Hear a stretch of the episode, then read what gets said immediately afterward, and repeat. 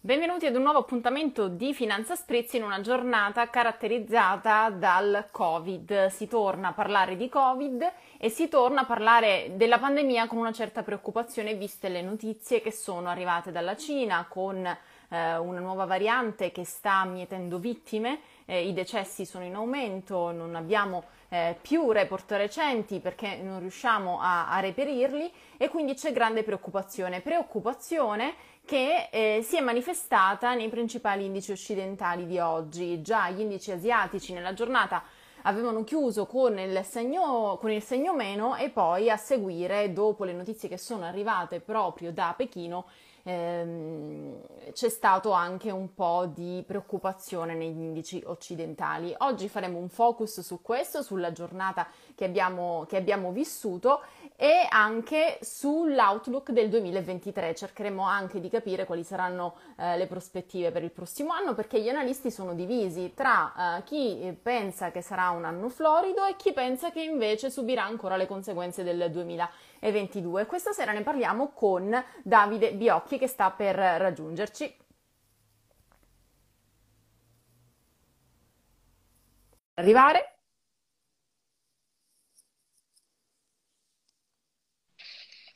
Ciao Davide, ben trovato. Ciao, ciao, grazie e un saluto a tutto il pubblico, a chiunque ci segue. Ciao. Grazie, grazie a te per la disponibilità perché oggi è stata una giornata che ci ha fatto un po' preoccupare, ha preoccupato i mercati occidentali, si torna a parlare di Covid, si torna a parlare uh, di pandemia. Io volevo partire proprio una consider- da una tua considerazione su quello che è successo oggi, sui riflessi, poi alla fine eh, gli indici hanno chiuso in positivo, però volevo un tuo parere su questo e poi eh, parlare un po' del 2023, visto che siamo a fine anno e fare un po' il punto della situazione.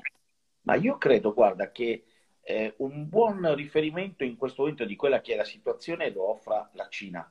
La Cina ha un impatto a livello di contagi Covid incredibilmente alto, eppure il governo di Xi ha deciso di riaprire.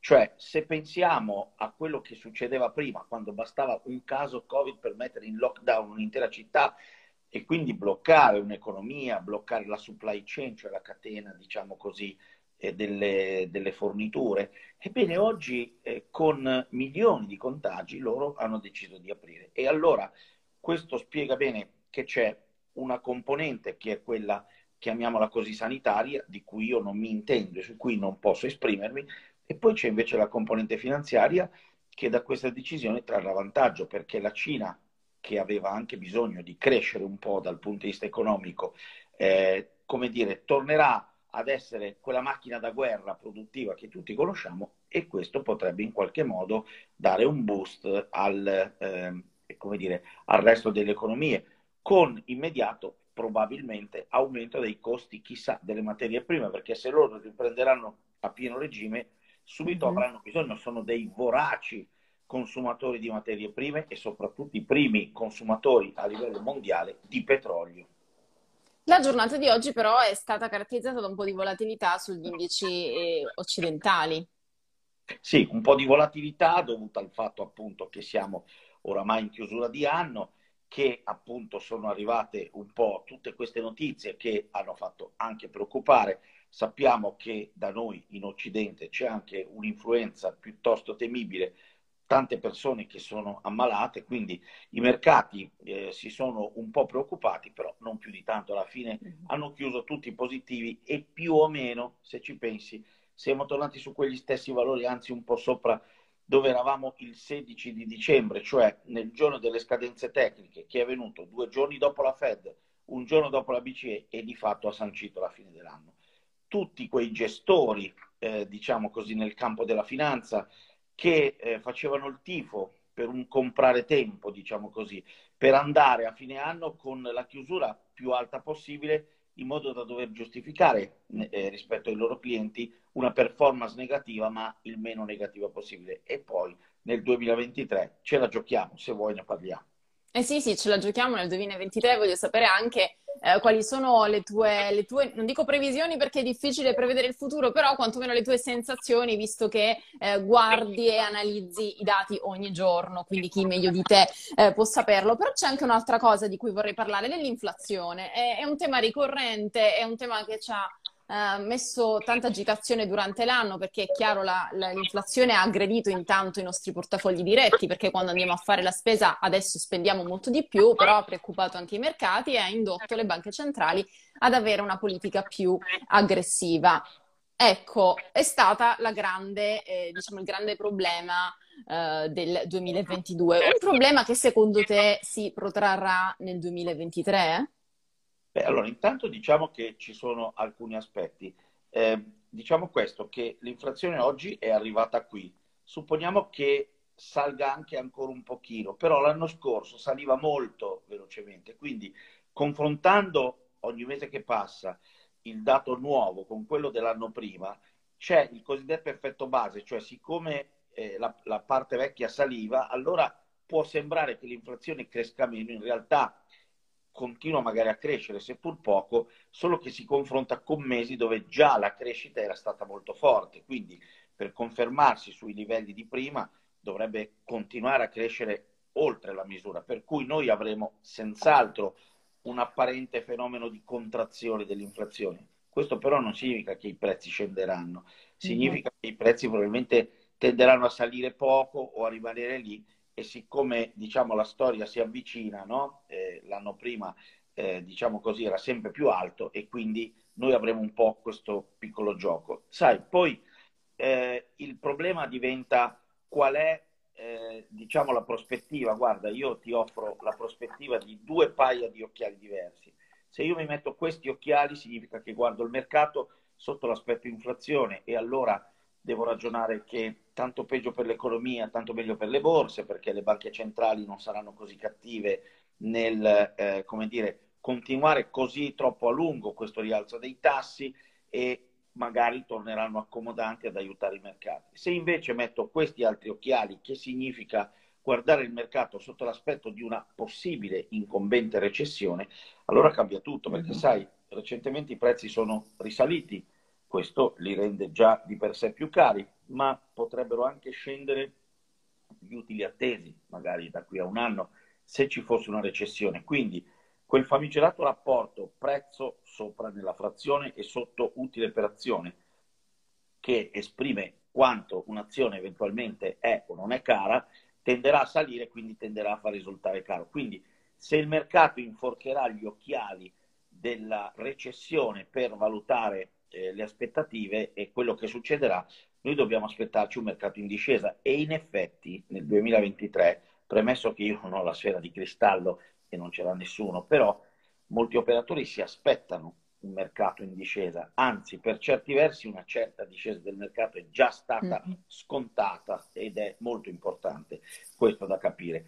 Quindi noi spesso parliamo riferimento alla borsa di un cigno nero, no? Il cigno nero è quell'evento inatteso, inaspettato, raro e di solito il cigno nero ha un connotato negativo perché racconta di una cosa, la Lehman Brothers è stato un cigno nero, il mercato è sceso, sì. il Covid è stato un cigno nero, il mercato è sceso. Ebbene, guarda, almeno per il primo semestre un eventuale cigno nero potrebbe essere rappresentato invece da una salita dei mercati che sarebbe inaspettata e siccome molti degli operatori, poiché questa recessione potenzialmente è innescata artificialmente, non è spontanea, no? Uh-huh. Allora si sono preparati caricandosi di, eh, si dice nel gergo, opzioni, quindi di protezioni, diciamo così, eh, rispetto a una potenziale discesa. Se questo non dovesse verificarsi e il mercato dovesse invece andare all'insù, ci potrebbe essere un sistema che si avvita questa volta favorevolmente, perché uh-huh. tutti devono ricoprire quel, eh, diciamo, quella scommessa ribassista fatta a protezione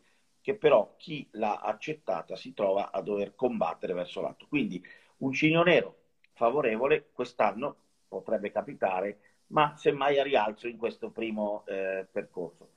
È scontato altrimenti che il mercato vada a ribasso. Un cigno nero è un evento raro.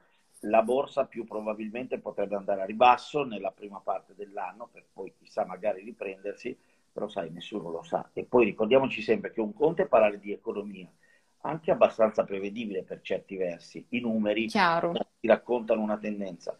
Tutto diverso è parlare di mercati dove contano i soldi che si mettono sul tavolo per comprare o la carta che si mette in vendita per vendere. Ebbene, chi dei due attori, quelli che vogliono comprare e quelli che vogliono vendere, sarà più forte genererà il trend e non è scontato che sia per forza di ribasso, perché ci sono tanti soldi in giro. I, merc- i, i, i, grandi gestori hanno sottopesato, si dice così, l'azionario, vuol dire che ne detengono meno della loro media. Se si riportassero a pari, nonostante la recessione, il mercato potrebbe anche salire, oppure potrebbero arrivare vendite. Insomma, certo, insomma ci sono diverse. Complicato eh, eh, sì, ci sono diverse ipotesi, diversi scenari che si possono verificare e quindi poi bisognerà anche avere delle strategie per ogni, per ogni scenario. Eh, sarà sicuramente, da quello che, che, mi dici, un 2023 sorprendente, ci sorprenderà in qualche modo, vedremo se in negativo o in positivo. Abbiamo detto la parola tassi sì. e, e, diciamo i nostri amici che ci stanno seguendo si sono un po' infuocati. Eh, io avevo già pronta una domanda eh, perché mi incuriosiva, poi a me piace se, seguire le domande e preparare la scaletta del, dei certo. nostri argomenti attraverso quelle per soddisfare la, la curiosità di chi ci segue. Eh, però ecco, c'è anche eh, chi ci segue nella diretta e, e, continua a scrivere, a commentare quello che diciamo e quindi ti propongo due domande. Una che è quando la Fed abbasserà i tassi, quindi mhm. ecco, se l'inflazione comincia a scendere, questa, eh, l'inflazione, eh, sì. i tassi eh, li abbasserà oppure, dice Antonio, i tassi che fine faranno? Sicuramente tenderanno a salire anche se l'inflazione scenderà. Ecco, sono due considerazioni. Certo, allora intanto diciamo che eh, tu hai parlato prima di sorprendente. Sarà un anno sorprendente e non sappiamo da che parte. Diciamo me lo aspetto un po' volatile, potrebbe essere in su e in giù, non, non mm-hmm. mettiamo come dire limiti. Parliamo invece delle banche centrali e distinguiamo tra Fed e BCE, sono due universi proprio molto distanti tra loro in questo momento. Allora, la, e, e, diciamo anche, parlando della Fed, che un conto è quello che la Fed vorrebbe fare, poi quello che potrà fare, intendo dire la Fed vorrebbe alzare ancora un po' i tassi e poi tenerli lì e farli lavorare, no? questi tassi alti che rendono le cose più costose per chi le compra, diciamo, col credito a consumo, inclusi, eh, diciamo, i mutui, e quindi pian piano questa cosa dovrebbe far frenare quell'appetito all'acquisto che è tipico di un paese grande consumatore come gli Stati Uniti, ok? Eh, perché dico che poi bisogna vedere in pratica? Perché perché loro si aspettano di alzare ancora un po' i tassi e almeno fino a fine anno di lasciarli lì, però bisogna vedere poi come va l'economia sottostante, se l'economia andrà in difficoltà e soprattutto se la disoccupazione salirà molto, non dimentichiamoci che la Fed ha due mandati, la stabilità dei prezzi, quindi tenere sott'occhio l'inflazione e poi agire per riuscire a determinare la massima occupazione possibile. Quindi se la disoccupazione dovesse salire troppo, magari a un certo punto invece di fermarsi dovranno anche cominciare a ad abbassarli o a riabbassarli i tassi, ma si sono creati un bel cuscinetto per fare questo. Mm-hmm. E questa è la Fed. Eh, L'Europa è un po' diversa, la nostra inflazione è diversa, non è un'inflazione da troppo appetito al consumo. Questa cosa, per capirci bene, noi la vediamo più o meno solo nell'edilizia, dove tutti vogliono, che ne so, l'isolante per fare il cappotto e non ce n'è, quindi i prezzi esplodono. Ecco, negli Stati Uniti l'inflazione è quasi tutta così, in Europa noi ce l'abbiamo solo in Italia limitatamente a questa cosa. Per il resto è un'inflazione legata al fatto che i costi dell'energia sono esplosi così tanto che le aziende produttive addirittura hanno avuto a un certo punto il 45-47% di aumento rispetto all'anno prima di costi di produzione. E quindi prima o poi mm-hmm. devono scaricare a valle quei costi al consumatore finale, che certamente non ha un grandissimo appetito al momento, è più occupato a spendere eh, per le bollette che peraltro recentemente ci hanno detto che i risparmi degli italiani sono scesi di 50 miliardi, che non sono pochi. Eh. Allora cosa succede? Che in Europa la BCE vorrebbe fare come fa la Fed, è partita con ritardo e quindi ha una partita ancora da portare avanti. Le dichiarazioni della Lagarde e anche degli altri membri da questo punto di vista sono tutte abbastanza simili, eh, però bisognerà vedere perché sai, l'economia europea se quella americana è di un, come dire, rappresentata da uno che cammina eh, svelto, quello europeo è un po' uno che cammina col bastone, no? Quindi se dovesse arrivare uno sgambetto all'economia, forse la BCE potrebbe addirittura dover interrompere prima, da questo mm-hmm. punto di vista, la sua attività e la sua politica sui tassi. Certo, quindi abbiamo le banche centrali committed, si dice, no? impegnate ad andare dritto all'obiettivo, poi però dovranno misurarsi con l'economia reale. Ricordiamoci, questo l'ha detto la Lagarde, che il mandato della BCE è diverso dalla Fed ed è solo relativo alla stabilità dei prezzi, quindi loro si occupano solo dell'inflazione. Le politiche, diciamo così, sociali e le politiche del lavoro sono invece in capo al governo europeo e ai governi nazionali, quindi loro non si preoccupano di quello, no? Tanto è vero che la Lagarde ha sferzato un po' dicendo usate il PNRR, no? Ha fatto ah, questo. Quindi sì. tutto un divenire, sarà un 2023 interessante, anche perché adesso, per esempio in Italia, c'è un governo, e lo abbiamo visto la settimana scorsa, che non è che accetta tutto passivamente, reagisce, no? Abbiamo visto alle dichiarazioni della Banca Centrale dicendo ehi, eh, usate le parole come si deve, se no qui si creano mm-hmm. come dire, tumultuosità finanziarie, i rendimenti salgono e quant'altro.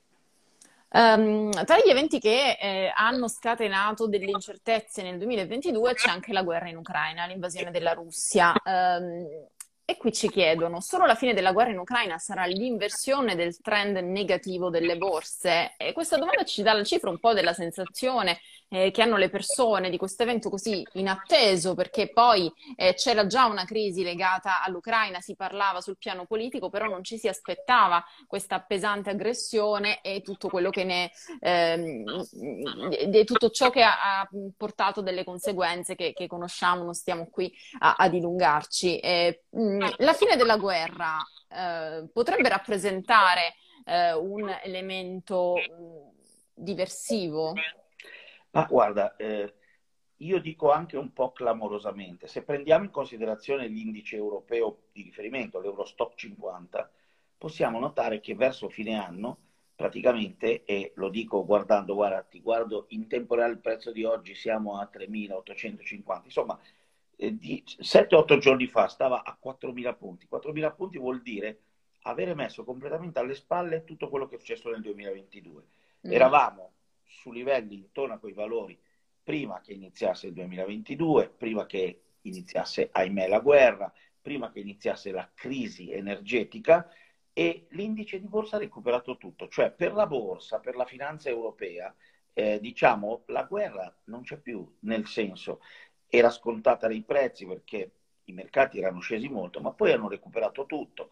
Quindi è veramente molto particolare. Certo, sono sicuro che se la guerra dovesse cessare, evidentemente ci sarebbe un contraccolpo favorevole per la finanza, però noi abbiamo già assorbito molto di tutto questo e per certi versi è un po' strano e non mi stupirei se poi i mercati a fronte dei primi momenti un po' euforici dovessero poi stabilizzarsi senza restituire quello che ci si poteva aspettare perché in fondo lo hanno già fatto. Noi eravamo scesi del 30% ma poi ne abbiamo recuperato un 20 abbondante, forse anche qualcosa in più.